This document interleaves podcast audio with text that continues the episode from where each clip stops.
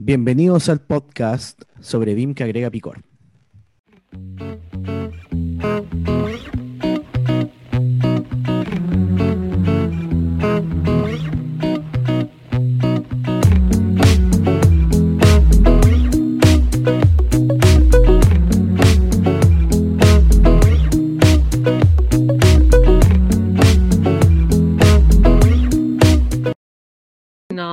No, la primera. Bienvenidos al podcast sobre BIM que agrega picor. Es- exactamente.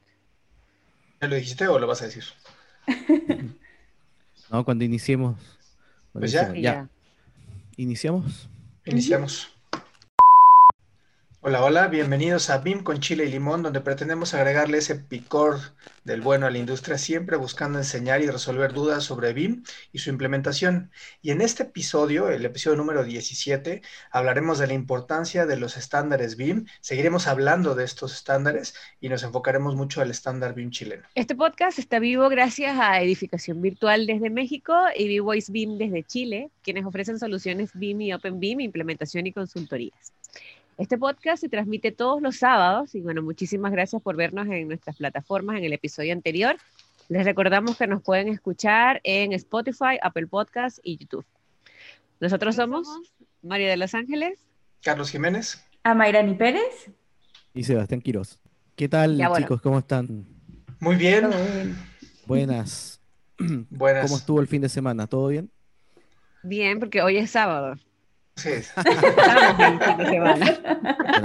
El fin de semana va a empezar muy bien. Esperemos que para los que nos escuchan este también. Ha estado muy bien. Va a estar mejor porque vamos a descansar un poquito el domingo, parece. ¿Seguimos Ah, con bien. estándares entonces? Seguimos Sí, igual eh, recordemos, o sea, tomemos este comentario que nos hizo Carlos la semana pasada, donde básicamente validó una- algunas cosas que Carlos, comentamos. no yo, Carlos, este, No, Carlos Enrique Pedrosa, Sí, que nos Carlos comentó en el episodio pasado. sí, Sí, Un que saludo a nuestro Carlos. fiel seguidor, un saludo a Carla. Sí, gracias, Carlos. Sí, Oye, eh, sí, pues profundicemos un poco más, porque si bien el capítulo pasado hablamos hartas cosas interesantes con respecto a por qué estandarizar y algunos estándares, hoy día profundicemos un poco más de cómo se estructura quizá un estándar, revisemos un poquito también el estándar BIM chileno y en qué también estándar se basa, porque como dijimos el capítulo pasado, los estándares se basan en estándares y así sucesivamente para poder eh, hacer un cúmulo de estándares, así como un grupito de estándares para generar esta, esta forma de trabajo. Ahí María ya tiene en sus manos el, el- el libro oficial de- del estándar BIM para proyectos públicos de Chile.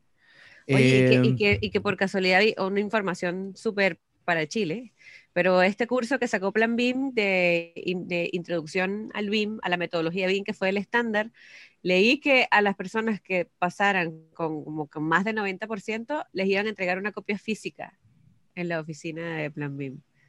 Es como solo para Chile, pero bueno, no importa. Ah. Para las personas que nos escuchan de Chile. Bueno, pues ya Saquen saben, los nota. que nos escuchan de Chile. Saquen buena Bueno. nota en el curso. Sí, sacar eh, buena nota, pero, pero, entonces. ¿por qué es importante este? O sea, a ver, ¿existe otro estándar en español? El de España, España tiene sus. el GUBIN. Gubin. Ok. Pero el único en Latinoamérica que tenemos Es el este. único en Latinoamérica, exactamente. Es el único en Latinoamérica y que ya existe una red de gobiernos latinoamericanos que se que está la mayoría de los países de Latinoamérica y Centroamérica eh, afiliados como a esta red, eh, donde bueno, Carolina Soto, que es la, es la presidenta de este, de este grupo, y la que lo que hace es como to- tomar este, este estándar y tratar de quizás homologarlo a cada uno de los países. Yo creo que futuramente en base a este estándar se van a aplicar para diferentes países. De hecho, las iniciativas, las iniciativas ya existen. Costa Rica y Perú por lo pronto ya están Exacto. sacando sus, este, sus, ¿cómo se llama? Sus licitaciones para poder participar y hacer también estos estándares Y aplicados. yo leí, yo leí en, en LinkedIn que Colombia ya también estaba comenzando a, a avanzar. sus bases. Eh, Ahí van, va poco a poco. Lo que sí es cierto es que van a tener que adaptarse a algo que se llaman, pues, todos los planes de desarrollo, que eso sí tiene que ser con, pues, cada país. Cada país tendrá, pues, la- su particularidad. Este, Y pues, ¿por qué no vemos, exacto, y, distintas necesidades y hacia dónde va el desarrollo en cada país? Y va a tener que ser importante que, que se, se puedan adaptar muy, muy fácil. No sé si a nivel anexos, a nivel, este, no sé, eh, capítulos, pero que al menos haya una base que es como la que está formada el, el estándar bien chileno, donde tengan un, un, punto de partida, porque si no, o sea, yo imagino, y si ustedes conocen, María y Sebastián, el cómo empezó el estándar BIM, chileno, en qué, en qué estándares, como dices tú, Sebastián, se basó, creo que ese es un, punto donde podríamos empezar a platicar.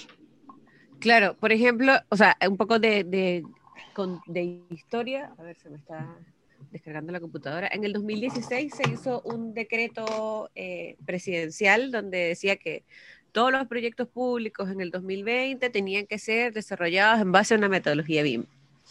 Y esto se hizo desde el Ministerio, eh, el Ministerio de Vivienda con el Ministerio de, con el Ministerio de Economía y Finanzas, porque había muchas pérdidas. Recuerdo que eso fue en, el, en la presidencia de Michelle Bachelet de hace cuatro años. Eh, y yo estuve presente, no, si fue, fue en 2016, hace cuatro años. Ah, sí. 2020. Yo estuve presente en ese, eh, ahí, eh, en, cuando, cuando hablaron sobre ese decreto, yo estaba trabajando en Graphisoft en ese momento y nos invitaron a eso. Entonces se decretó esto y ahí empezó, eh, ahí nació Plan BIM, en ese momento.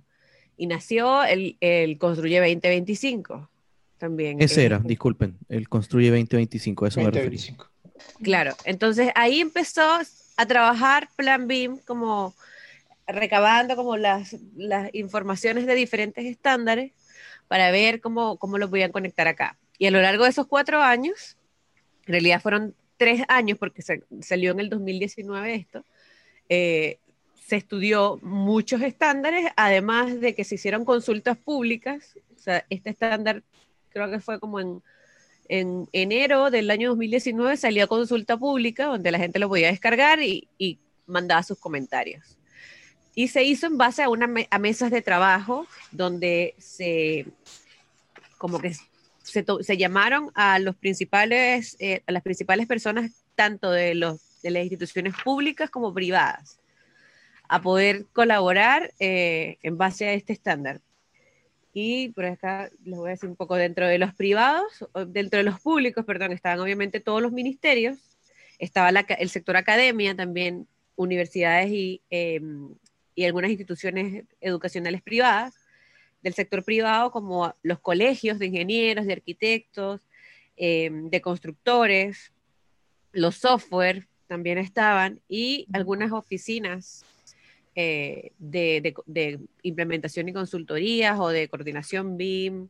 Está la OA, que es la oficina, es la Asociación de Oficinas de Arquitectos también. Sí, mira, aquí yo te, apoyo un poco, María. Está eh, el Ministerio de Obras Públicas, Ministerio de Vivienda y Urbanismo, eh, Ministerio de Medio Ambiente y el Ministerio de Energía. Y la DGAC en ese momento, que es como la dirección de aeronáutica. Había muchas instituciones. Y, el sector con esto estuvieron trabajando, creo que fueron dos años, ¿no? Del sector privado está eh, la OA, por ejemplo, el Instituto Los colegios, algunas oficinas también. La OA es la Asociación de Oficinas de Arquitectos, el Colegio de Arquitectos también, eh, Cámara Chilena de la Construcción, IDIEM, Instituto Nacional de Normalización, y la academia está la Universidad de Chile, la Universidad Católica, la Universidad del Biobío y la Universidad Católica del Paraíso. Ese es para el Construye 2025, por si acaso. Claro, entonces estas, estas empresas o estas, estas personas, porque se asignaron, creo que eran una o dos personas por institución, se reunieron por dos años en mesas de trabajo, que eran como cada dos semanas se reunían, eh, y eran esas mesas de trabajo, se hablaba de los diferentes estándares y cuál era la problemática central de Chile, y así fueron armando, este, este estándar se armó como en colaboración con estas instituciones, como en estas mesas de trabajo. Y también consultas, hicieron consultas. Hicieron consultas en el año 2019. Públicas. Exactamente. Y así, este estándar está basado en muchísimos estándares internacionales también. Y tropicalizado a las necesidades que fueron detectando en esas reuniones. Y qué cosas que a mí me parece que está bastante bien porque para qué inventar algo que ya estaba hecho. Entonces, sí, si ya hay estándares que están probados y que funcionan. Claro, pero fíjate, mencionaste algo importante, hicieron consultas públicas. Seguramente a las, a las dependencias o instancias, vamos a llamarle, que más repercute un cambio de metodología ¿no? Para saber dónde aplicarlo. Lo, hemos dicho mucho, o sea, por ejemplo, en, en, México hay una legislación en parte de cómo se tiene que representar, no sé, o qué, qué outputs son para hacer carreteras y muchos de los softwares no cumplen, actualmente no cumplen con eso y hay que hacer una reconversión. Este, y ese tipo de cosas son las que, una de tantas particularidades que se tienen que adaptar. Por eso es que no es que no cuadre un estándar de un país con otro, es que tienen formas distintas.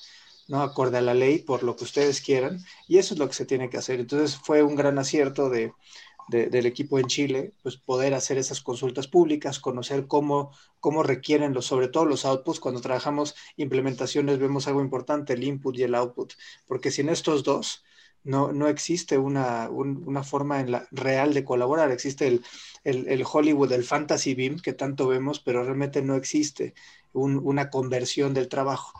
Entonces, era importantísimo conocer. Yo creo, yo creo que una de las cosas más importantes también, Carlos, es el tema de que las cosas tienen que comenzar desde el interior del, del, Estado, pero más que obviamente del gobierno de turno, pero tiene que ser una política de Estado eh, y, que no se metan, por ejemplo, las marcas. Y aquí lo, lo, bueno que pasó en Chile es que no se metieron las marcas. Entonces, entonces no, no, no hubo presiones porque la presión venía del, del gobierno por una eh, por una cuestión totalmente sustentable, ya un tema totalmente de sustentabilidad, de economía, de, trabajo, eh, de renovación, de transformación digital también.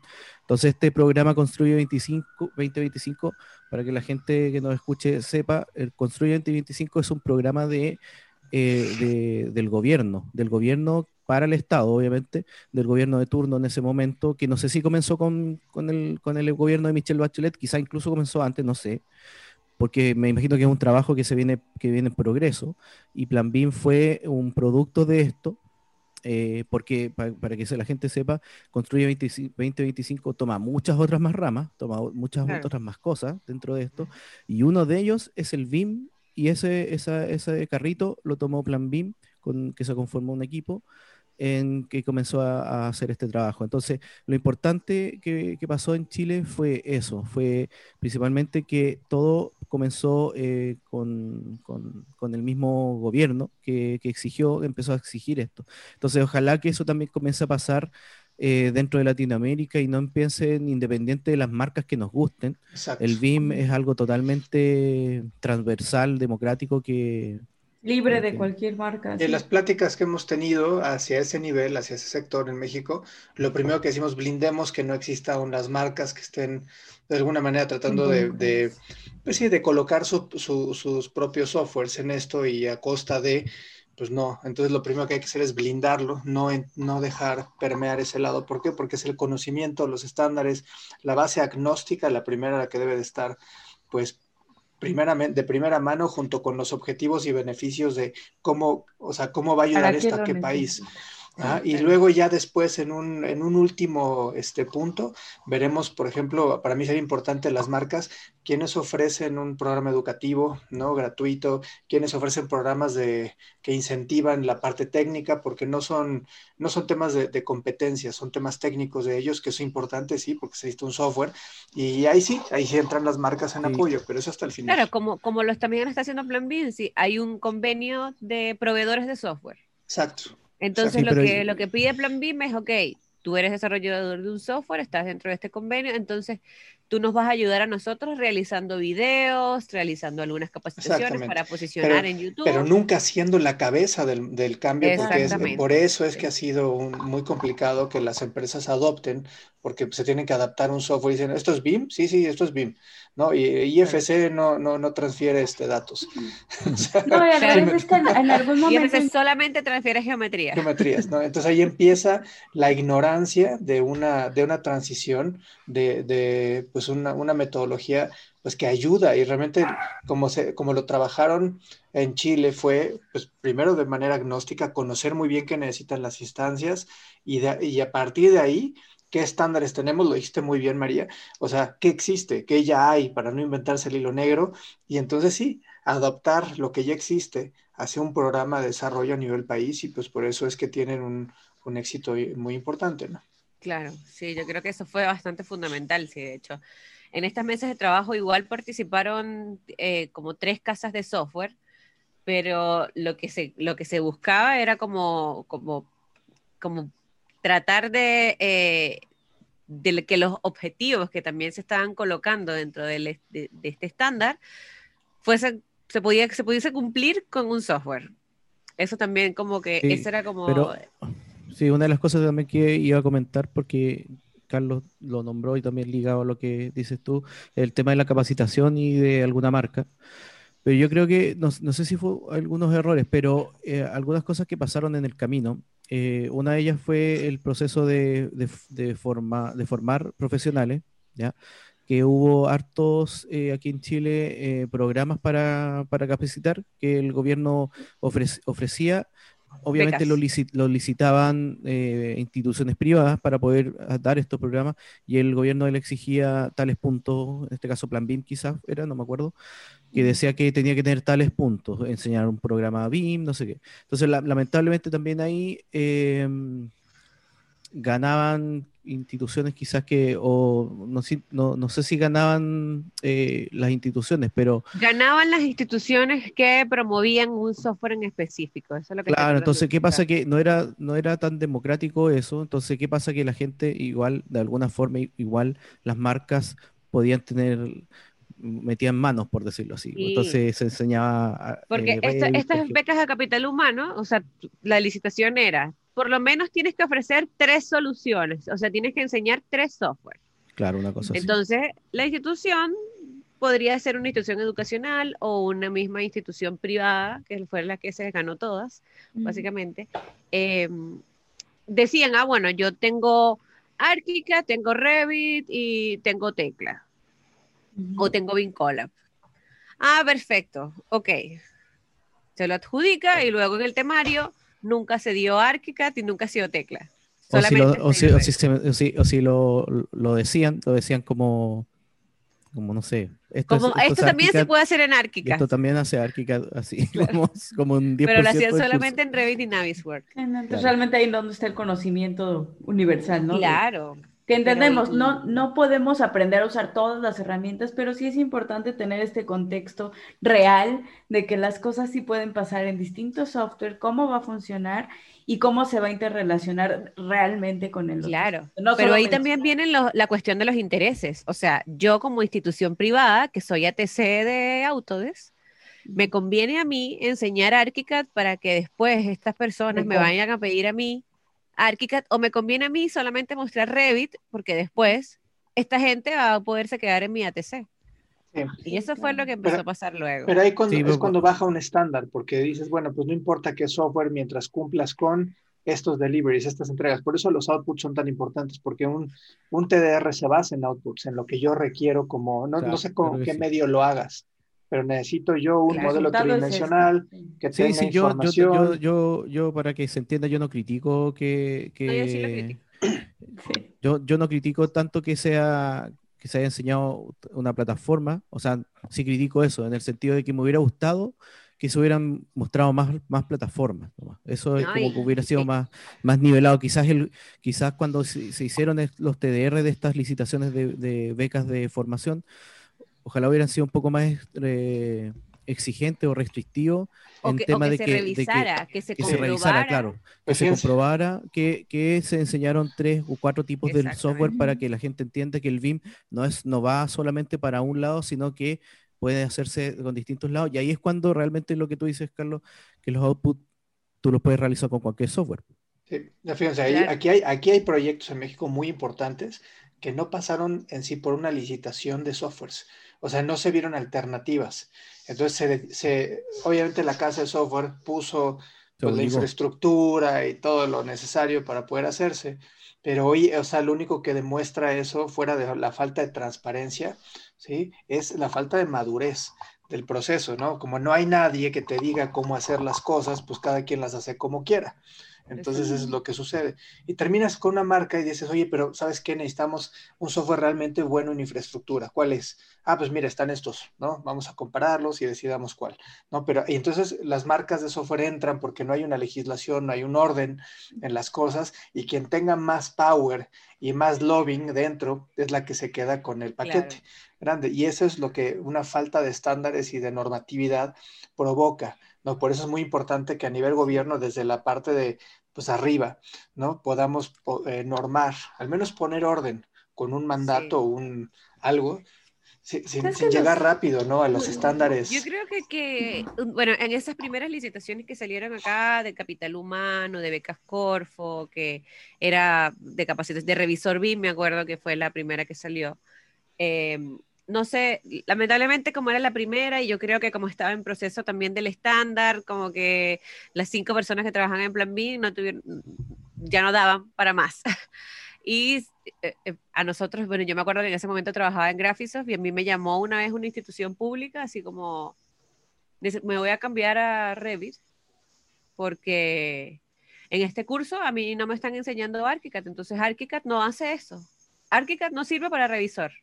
Así que me voy a cambiar a Revit. Y era como, ok. Nosotros era como, revisamos las bases de licitación, revisamos absolutamente todo, llamamos a todo el mundo, le hicimos una capacitación exclusiva a esa persona. Así, mira, si Arquica lo hace, te, te capacitamos así.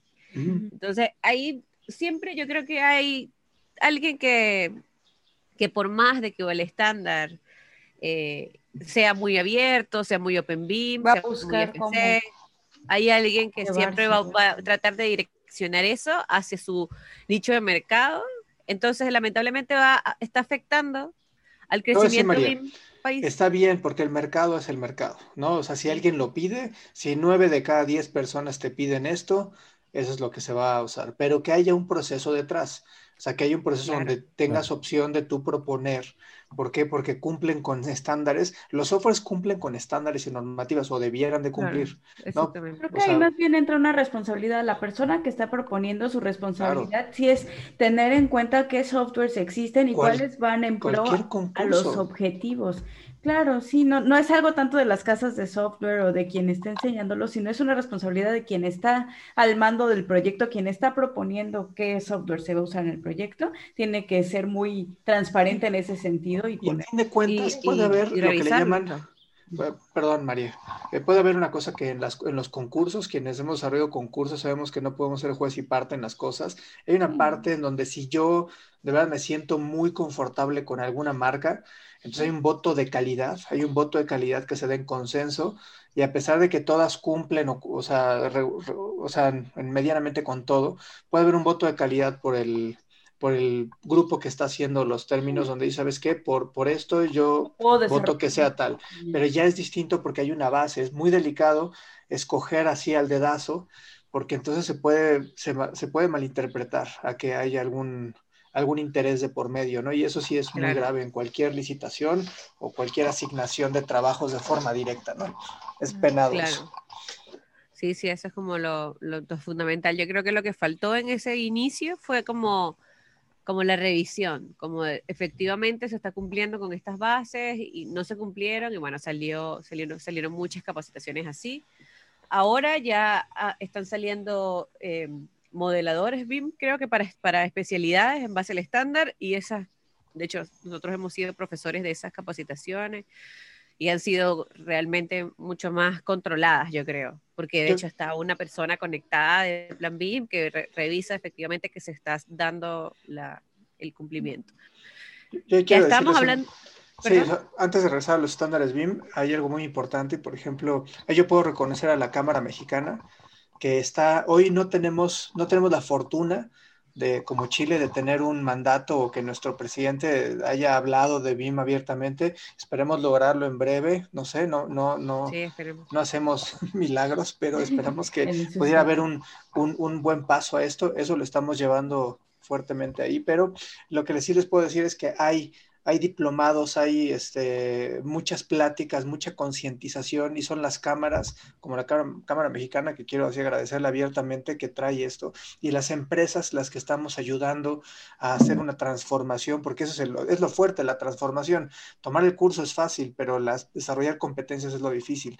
Y yo creo que por algo se empieza. Ojalá podamos pronto tener un mandato oficial a nivel gobierno, donde implique un empuje a que los términos vengan con estas especificaciones, a que, a que nos basemos en un estándar chileno.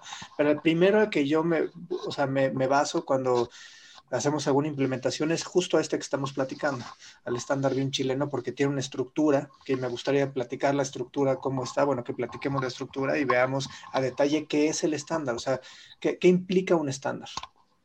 Claro, yo ah, veamos en qué está alineado o en qué está referenciado este estándar.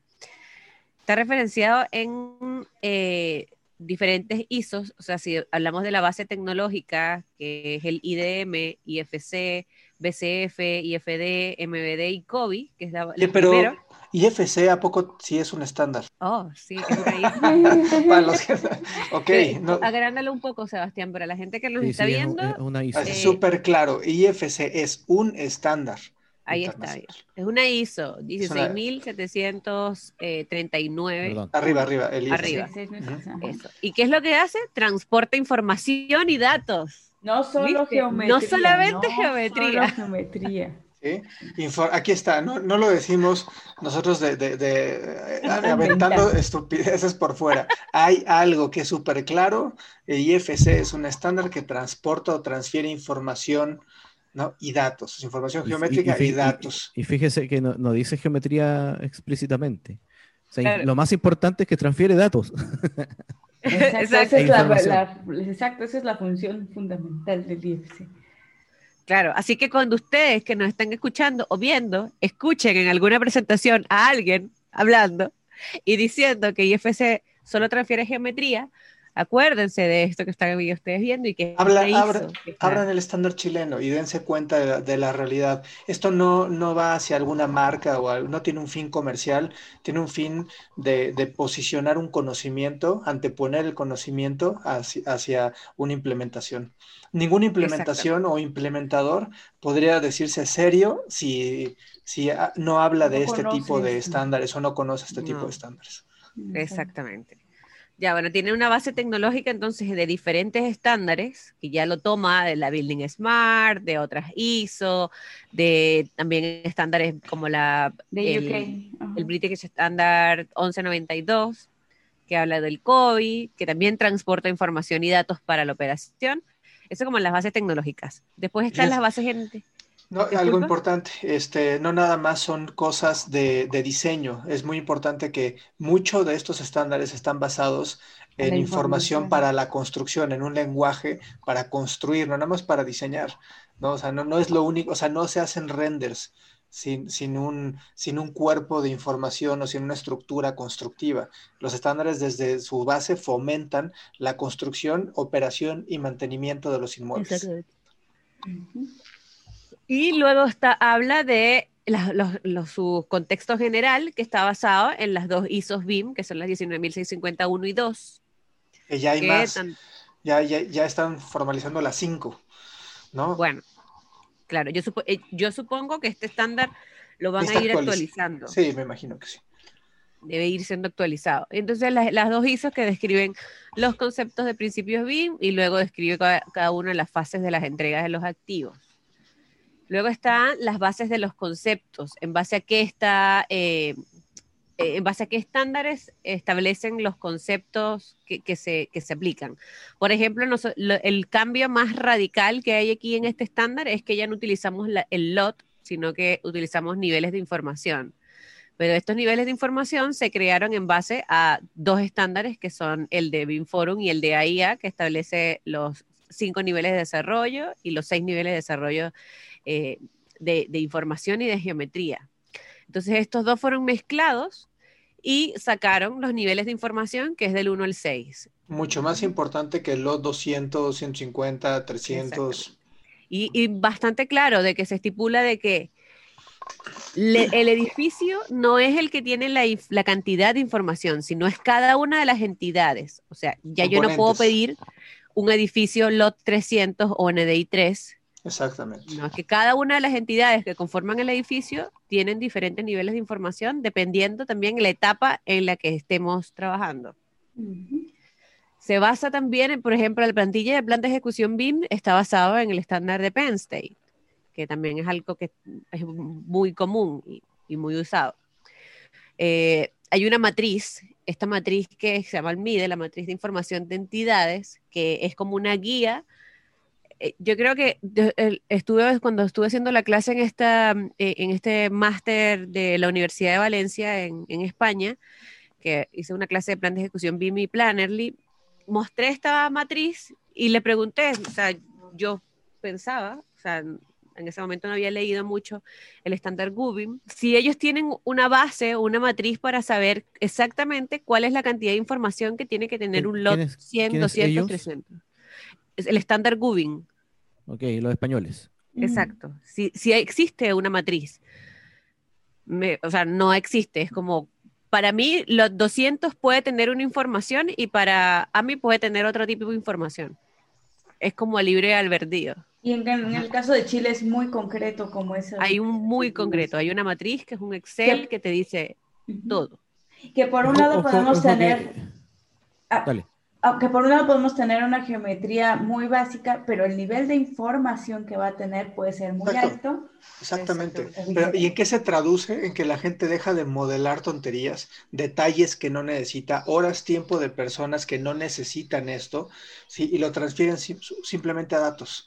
Es más, ni siquiera necesitas ponerle el material para que el tag de, material tenga la especificación que requieres, acorde a una ficha.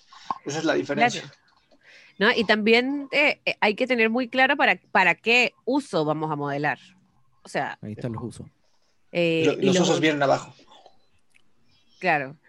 Entonces, luego está, bueno, esta matriz que, define exactamente cuáles son los tipos de información que tiene que tener cada una de las entidades para cumplir con un nivel de información, que está claramente estipulada esta, este documento. Lo, importante es que, sí, o sea, básicamente apoyar lo que decían, sí, el, el estándar está muy basado en los datos y en la información, más que la geometría. La geometría básicamente es la, la representación del, de lo que se está informando quizás.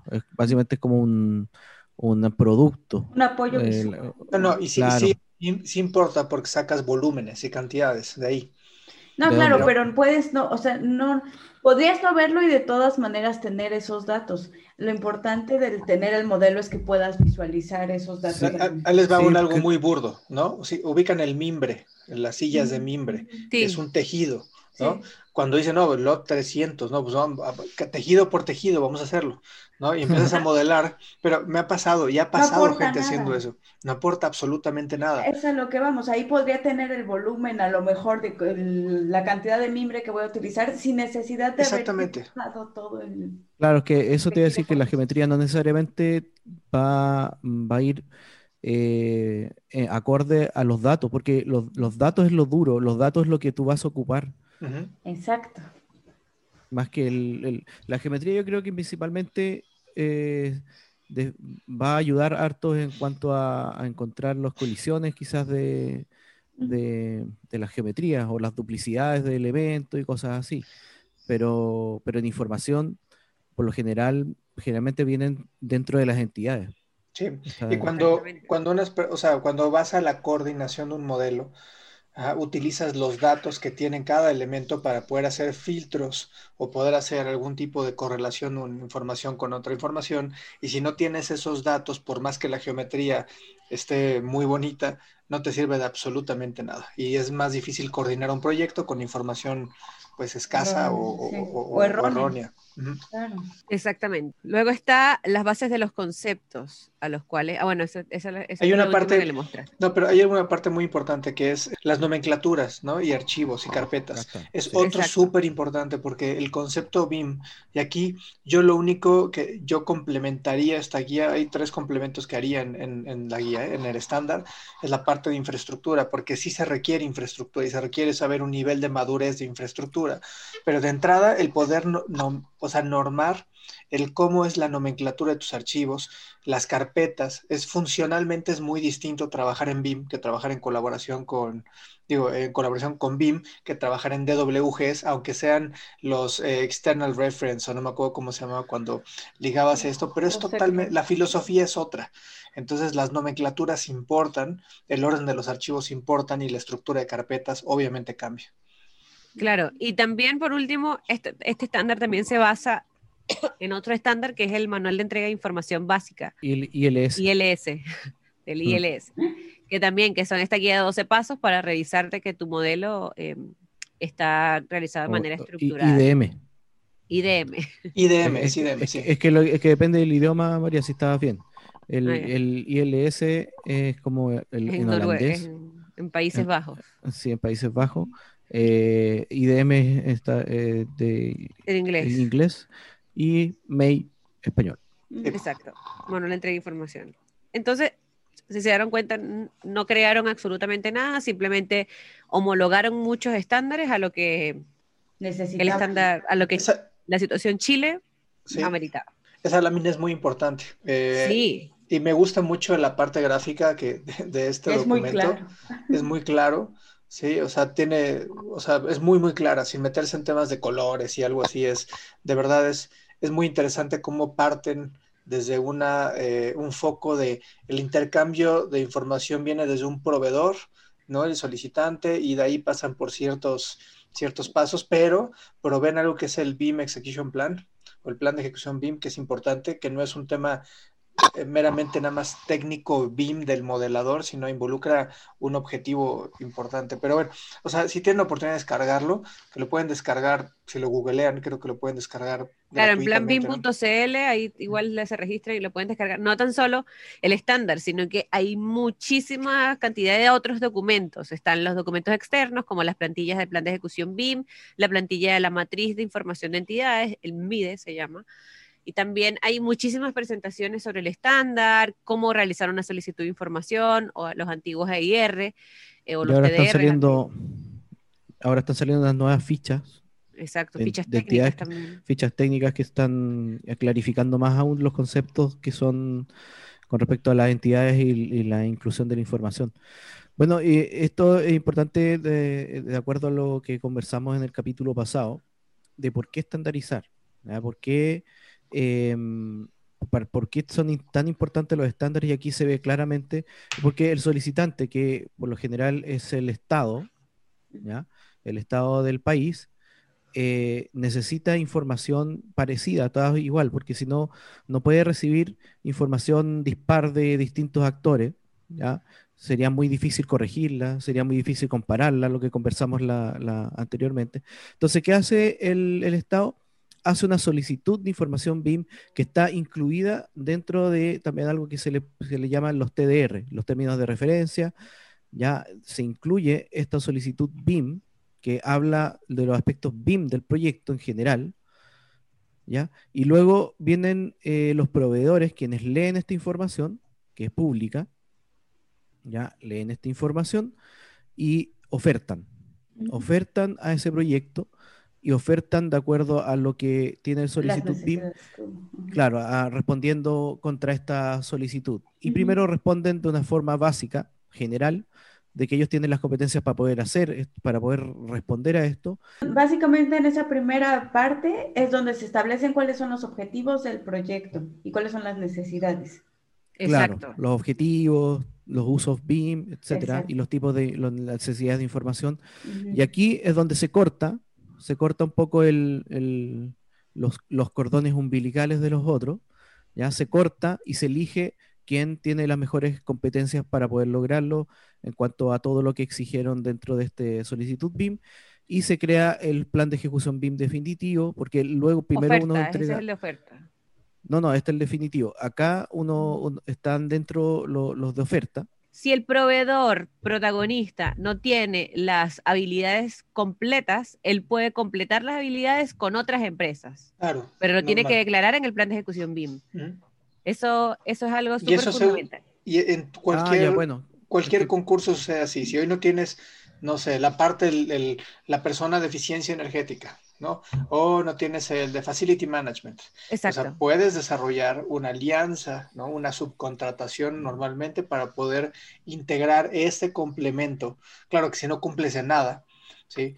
Pues estás fuera. Pero fíjense, hay algo muy importante porque ¿cómo, cómo defines que este modelador, el coordinador, tiene las aptitudes o las competencias para poder hacer eso, ¿no? La gente va a decir, sí, sí, sí, mi chico tiene 150 horas de modelado, ¿no? Pero eso no te va a decir pero todo esto se tiene que comprobar, tiene que haber comprobado. Tiene que haber unos años de experiencia, tiene que haber unos, unos certificados o algo así que, que validen. Y luego de eso se conforma el plan de ejecución BIM, que es básicamente la respuesta a esta solicitud de información. Es cómo voy a, trabajar. Lo que pasa es que esta imagen, tal como dijo María, se puede leer de dos maneras. Yo, yo la leía de que habían distintas empresas que podían eh, ofertar aquí, pero también se puede ser que una empresa puede tener otras empresas que lo apoyan, también puede ser. Bueno, pero independiente de eso, eh, el proveedor hace este plan de ejecución BIM y después eh, se empieza el intercambio de información con, con, con la con, con cada, uno de los elementos que están dentro de esta solicitud BIM, como modelos, claro, los entregables, modelos, archivos, etcétera.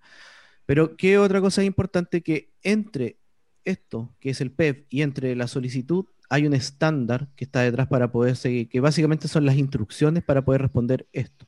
y, si no hay estándar, Claro, no existiría eso. No existe. Es que, es que igual es muy complicado quizás crear un plan de ejecución BIM sin un estándar, porque es como, ¿qué, ¿qué me limita a entregar? ¿Cuáles son los hitos según el estándar que yo tengo que entregar? ¿Cuáles son los niveles de información o lot que yo tengo que entregar según qué estándar?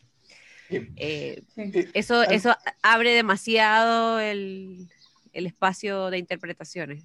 A mí me gustaría compartir un parte de esto, o si tú subes, este, o que lo comparto rapidísimo, porque hay una, creo que hay una parte importante de cómo están hechos los, los, ¿ven mi pantalla o ven? Sí, sí, se ve. ¿Ven el estándar, el contenido? Sí, exacto. Ok, a mí me gusta cómo, lo, cómo empezaron a estructurarlo, primero con una introducción al estándar, y aquí es muy importante que es BIM, ¿no? O sea, la gente dice, ah, esto es BIM, perfecto. Hay, un, hay una declaración de lo que es BIM. La gente no, o sea, todavía sigue pensando que es un software y hay que de verdad hay que cambiar esta mentalidad, ¿no? Y obviamente pues hay una, un, un, contexto de quién es, por quién está haciendo esto, qué es un estándar, lo que platicábamos al principio, o qué es un estándar, para qué sirve, ¿no? Y cómo funciona para proyectos públicos. Luego hay un objetivo y un alcance.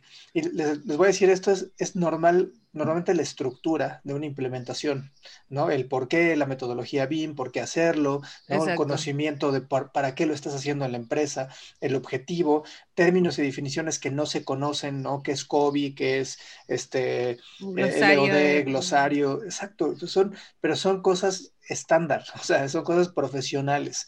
Y luego ya hablas de, de, los flujos de información, de cómo vas a meter inputs y outputs, ¿no? Y obviamente hablas de lo que acabamos de hablar hace un momento, pero está estructurado para que la gente pueda entender el uso de esto, ¿no? Luego los componentes, ya vas hablando de entregables, modelos BIM, documentos que se relacionan con tu modelo BIM, este estado de avance de la información.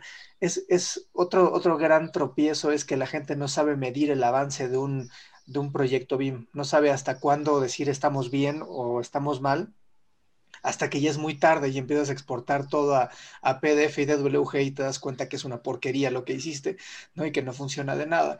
Entonces se tiene que ver cuáles son los, el, estado de avance. Y luego, fíjense, la parte del uso de BIM, ¿para qué lo vas a usar? Muchas empresas no saben para qué lo van a usar. Nada más saben que tienen que hacerlo, pero no saben para qué lo van a hacer. Claro. Pero, pero me gusta mucho la estructura, los niveles de información, el 5.7, ¿qué, qué cantidad de información es la que necesitas y cuáles son los niveles eh, estándar que existen, ¿no? Aparte es eh, buenísimo porque te lo pone por fase. Como según la fase en la que te encuentres de tu proyecto, no necesitas que todo esté modelado a detalle. Entonces eso creo que también es muy importante. Que lo hemos aprendido con Plannerly. Con Plannerly tenemos los hitos que decía María y tenemos qué queremos de modelado en cada hito. No necesitamos llegar a un exceso de modelado en un hito de anteproyecto o un conceptual. Luego, otra cosa que me encanta es la estrategia de colaboración. ¿Cómo le voy a hacer para que mi modelo pueda compartirlo y pueda trabajarlo con otros entornos de trabajo?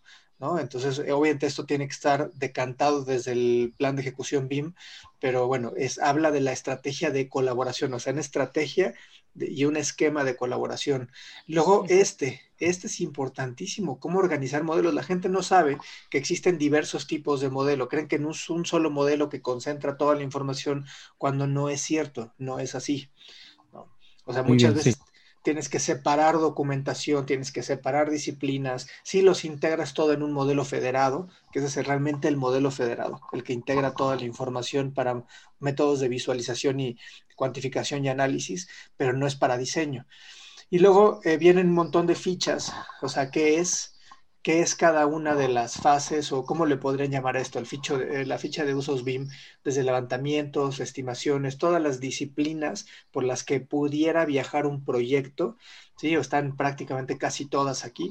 Claro, es que esto, esto de las fichas de usos BIM, eh, primero, eh, Plan BIM define que el BIM se tiene que utilizar de acuerdo a un uso, Y las fichas de usos BIM, es tal como también comentaba María con respecto a las competencias que hay necesarias para poder eh, darles una resolución, por decirlo así. O sea, por ejemplo, nombra cada uno de, los usos y te dice que para este uso tienes que tener tales herramientas, tales competencias, tales profesionales, parece, no, recuerdo, o tales roles. Eso, eso principalmente. Claro, tales, eh, tiene, que tener habilidades de roles y competencias. Exacto, para, Sí, perdón María, o sea, sí, para ciertos usos, porque si tu, tu implementación o lo que va a hacer no cae en un uso, entonces tienes que replantearte de vuelta para qué quieres hacer, para qué lo quieres hacer BIM. Y luego brinca, que se me hace muy estructurado, brinca, ok, acorde a varios de estos usos vas a necesitar una matriz de roles, ¿no? ¿Quién es responsable de qué? ¿Qué, qué, qué le toca hacer a cada uno? ¿no? Hasta dónde puede y hasta dónde no puede hacer. El modelador no puede meterse en un tema de gestión porque pues, está metido su nariz en modelar. Entonces no tiene, no tiene capacidad para hacer una gestión. Por eso este del B-Manager, que es un modelador, eso no existe, ¿no? Esto realmente no, está, está mal. Pero como está estructurado el plan, está en, una, en un estándar. O sea, dejen que esté lógico, es un estándar, es como la copa de vino, así es porque está perfectamente analizada. Bueno, pues así, ¿no? Entonces, este, y bueno, ya viene algo importante que es la plantilla para, eh, eh, para plan de ejecución BIM en oferta, ¿no? Este, ya, ya te empieza a platicar cómo se tendría que hacer ya una gestión de un proyecto BIM, ¿no? O sea, muy diferente a que, ah, bueno, tráete un amigo y ¿quién sabe usar Revit? No, pues yo y quién sabe, eso no, eso no funciona para nada, hay un orden para eso. Sí, no sé quién quiera complementar algo más de esto o sea, a mí me gustaría, y, aquí eh, lo, lo, puedo, lo puedo decir, me gustaría, no sé si está dentro de las posibilidades, eh, por, porque, eh, no sé, somos, somos responsables de alguna de las marcas que están representando a software aquí en Chile, pero me gustaría invitar a alguien de Plan Bima que quizás, no sé si podamos hacer esa gestión y si es posible hacerlo, si como para que igual nos comente algunas cosas más de esto. Yo, yo me he leído este estándar muchísimas veces y lo, lo, doy clases de este estándar, eh, porque igual no es, no, es, no es fácil de entenderlo.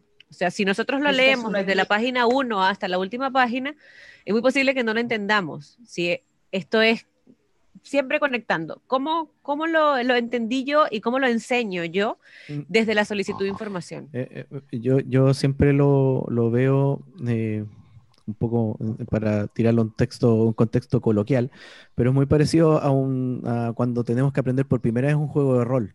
Si es que mm. tú no lo juegas, no vas a entender cómo se, cómo se juega, cómo es.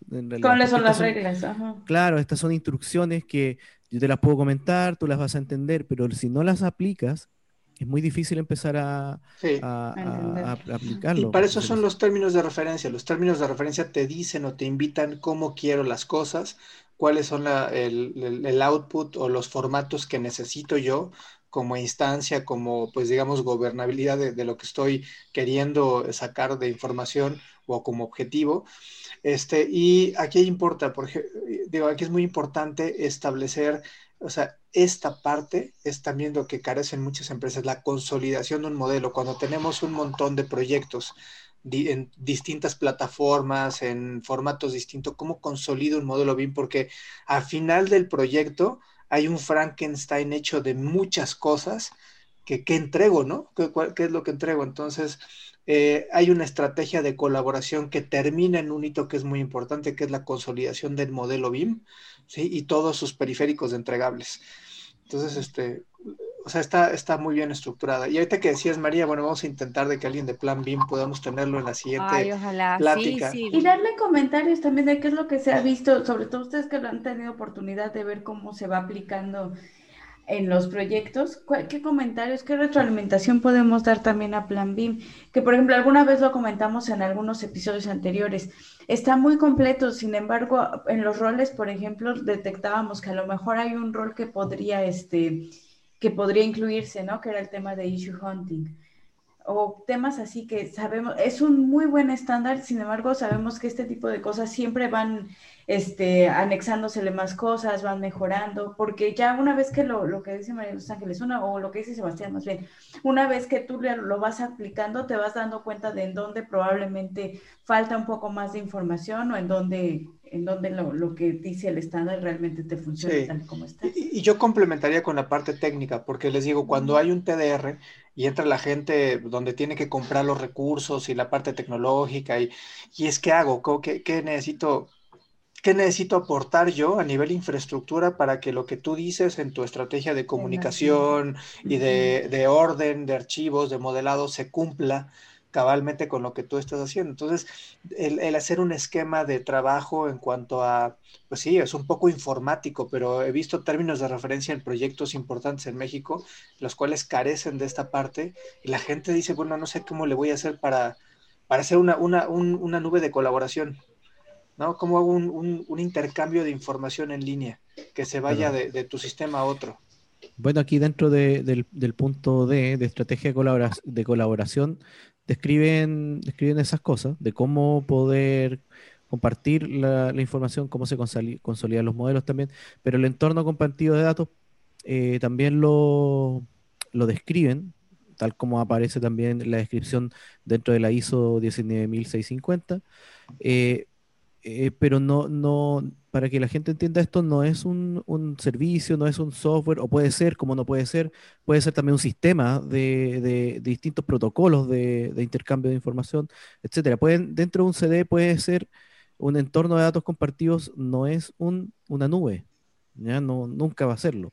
O sea, no, no, puede no serlo, a eso me refería, puede no serlo, como puede serlo también. Y no está encapsulado en un tipo de software o solución, que hay soluciones que te aportan y te ayudan a poder hacerlo mejor, seguro sí, pero como dice Sebastián, no, no, es, una no es una solución nada más, sino es, un, es una estrategia para poder compartir información. Claro. claro.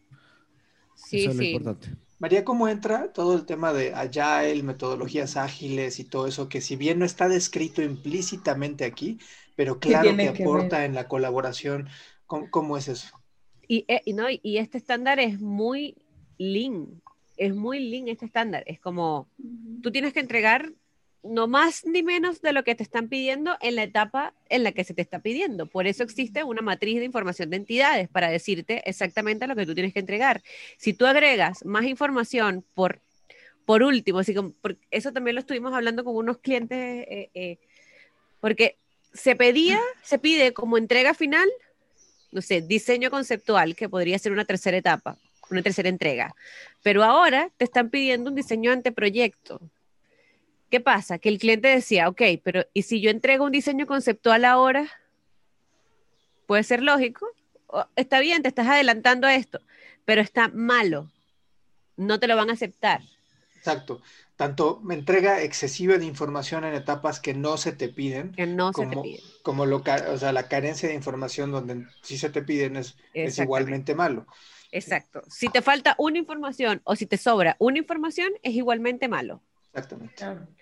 Y eso entra mucho en la filosofía Lean, es entregar exactamente lo, que, lo que te están pidiendo en la etapa que te están pidiendo, no más ni menos. Yo creo que tampoco eh, entregar eh, lo, que, lo que pasa es que distingamos un, un poco, sí, en mi caso digo, distingamos si, es que lo necesito o no lo necesito, porque yo pudiera entregar información un poco más si es que la voy a necesitar o la voy a ocupar dentro del proceso, porque también pudiera entregar información de más que nunca voy a utilizar. Esa información es totalmente basura. Sí. Porque, porque yo le pregunté también a, a, hartos chicos ahí que nosotros podemos entregar información que está descrita dentro de, los, de, los, de, los, de la solicitud de información. La idea es que ojalá no, si es que, no se, si es que se puede, ojalá no, pero tampoco es malo que tú entregues una información que va a estar dentro de, este listado.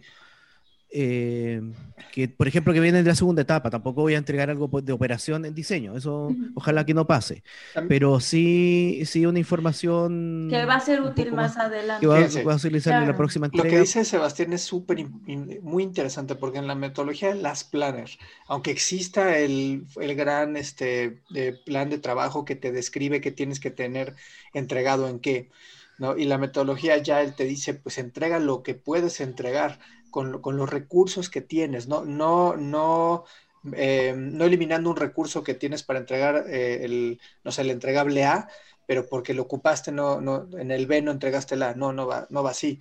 Es hoy puedes entregarlo y va a ser, lo puedes eh, entregar en una etapa más, más temprana, si sí es así, y no te implica un recurso, hazlo, adelanta tu proyecto. Y el modelado es una representación de la construcción o del proceso constructivo. Medianamente es lo que tratamos de asimilar. Claro, pero, pero un poco conectando lo que dice Sebastián, pero si a mí me están pidiendo diseño de proyecto, ahora, me están pidiendo solamente diseño de proyecto. Yo no puedo entregar un diseño básico, porque no es lo que me están pidiendo. Totalmente. No es lo que me están pidiendo. Entonces, eso puede ser una una razón para, para perder puntos o para que te rechazan el proyecto. Sí, no, no, eso, eso Hay que tener mucho criterio más bien sobre qué sí aplica y qué no. Lo que decíamos, adelantar tareas en pro del proyecto y que son los que sí nos va a tenemos certeza de que va a funcionar en otra fase, adelante, lo hacemos. Pero si comentas si es algo que nos va a implicar gasto de tiempo, gasto de recursos, y no nos va a servir como... Y además, ni siquiera sabemos si lo vamos a, si nos vamos a adjudicar ese proyecto. Sí, exacto. Ahí sí no vale la pena porque ya estamos gastando un recurso que es el tiempo. Y sí, sí, o sea, sin el conceptual no puedo avanzar un, un, desarrollo de diseño. Hasta que no tengo, pero si yo tengo, por ejemplo, el desarrollo de diseño, ya definí que mis muros interiores son de tal, tal, tal, tal cosa, en BIM es más fácil cambiar y adecuar que haber perdido tiempo en no hacerlo. O sea, es decir, yo podría empezar a desarrollar todo mi modelado completo y si hay alguna diferencia en, en el diseño original, es más fácil cambiarlo, inclusive habiendo planos hechos, porque los planos se van a adecuar a esto. Pero... Y, otra cosa em, que se me olvidó, ah, bastante importante, es que aquí ahí tenemos que empezar a, no tan solo eh, a trabajar en un estándar teórico, sino también en un estándar técnico en el software. El software eh, originalmente te exporta una información que tú no, no la determinas. Es como tú, eh, tú le das guardar como y el software automáticamente te exporta una cantidad de información. Entonces, ¿qué es lo que busca este estándar? Es que se empiece a filtrar esa cantidad de información que tú exportas en el IFC. El IFC generalmente te va a exportar mucha más información de la que te están pidiendo. Entonces, ahí es donde viene, eh, donde está como el principal problema o, la, o el principal... Eh, ¿Obstáculo? Como, claro, cuando nosotros hicimos consultorías para este primer proyecto y ya se entregó y todo, y nos dimos cuenta como de eso, ¿dónde está el principal problema? Primero, en que la gente, normalmente lo que estábamos hablando la semana pasada, de que la gente tiene un estándar de oficina. Entonces está acostumbrado a trabajar de una forma. Y cuando te, te, dan otro estándar, donde tú tienes que trabajar de otra forma, ahí empiezan como todos los bloqueos y la resistencia al cambio. Es que, ¿por qué voy a hacer yo esto así si normalmente lo hago así? Bueno, porque ahora hay un estándar que te dice que lo tienes que hacer. Claro, pero te implica tiempo, o sea, el cambiar de estándar también te implica tiempo. Exacto, si te implica una adaptación, es, un, es entender también el estándar, es como, ok, ¿qué es lo que me están pidiendo? ¿Cómo lo hago yo? ¿Cómo lo, cómo, cómo, cómo lo voy a hacer ahora para este proyecto? Eh, eh, hay mucha, hay, podemos hablarlo la semana que viene igual, hay como de las principales brechas de tener un estándar, claro, un estándar original de oficina versus trabajar en proyectos públicos con un estándar público. Que no están peleados, no deberían de estar peleados, pero tenemos que, que saber manejar como, a lo mejor como jefes del proyecto, tenemos que poder manejar esa integración del estándar de oficina con el estándar del, del proyecto, ¿no? El estándar del gobierno. Y, y, por ejemplo, para ir cerrando, ¿cuántas empresas están ofreciendo BIM? ¿Cuántas? ¿Sí? Sin un estándar de calidad, o sea, un estándar de representación, nada más ofrecen tema de modelado, ¿cuántas hay? Y aparte cobran eso mucho más caro, pero no saben ni siquiera la base o el fundamento de cómo vimos estructurar un proyecto donde hay una responsabilidad detrás, ¿no? Que es la tecnología, el uso de la información, este, los contratos que se involucran dentro de esto, el personal que está metido produciendo información, ya es, ya es de verdad bastante bastante responsabilidad de una empresa que quiera aventurarse a decir que es BIM y nada más comprar un software, porque realmente eso lo va a hacer, va, a ser que sea un fracaso. Total. Yo creo que, eso ha mermado mucho. Claro, claro que sí. Como también para, para, ir culminando, yo creo que para ahora viene otro proyecto que se llama Villa Panamericana, que es el segundo proyecto piloto de este estándar. Y, yo creo que lo que la gente tiene que hacer, eh, no es porque nosotros lo vendamos, tanto BWise como edificación virtual. Pero sí lo hacemos. Pero sí lo hacemos. es igual como tratar de entender cómo funciona tanto tu software como este estándar.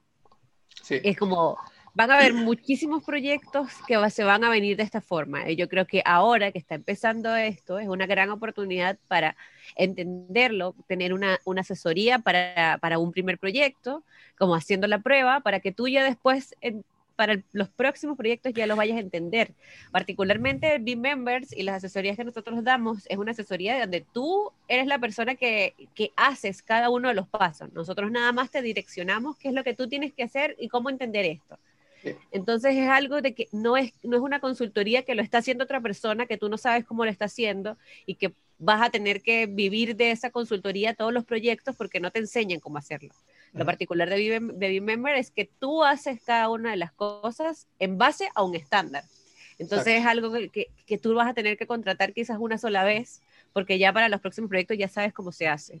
Entonces e, eso es como una ganancia. Me gustaría traer, traer a la mesa a un, a un cliente donde pasó ya por el B-Member y pues que nos platique un poco qué, cuál fue el resultado brevemente para poder mostrarles, o sea, cuál, qué piensan los demás de lo que dice María, una implementación que no se basa en un software, que no se basa en, en, cero estándares ni una ni, nada más conocimiento empírico nuestro, sino hay un, hay un sustento detrás el cual te ayuda a que una empresa, una empresa cambie de un tipo de trabajo más CAD, más 2D, a, un, a una innovación donde, donde, hay una estructura, donde hay una aplicación de una tecnología y una metodología que es BIM y se llega a un resultado, ¿no? Porque el punto es llegar al resultado.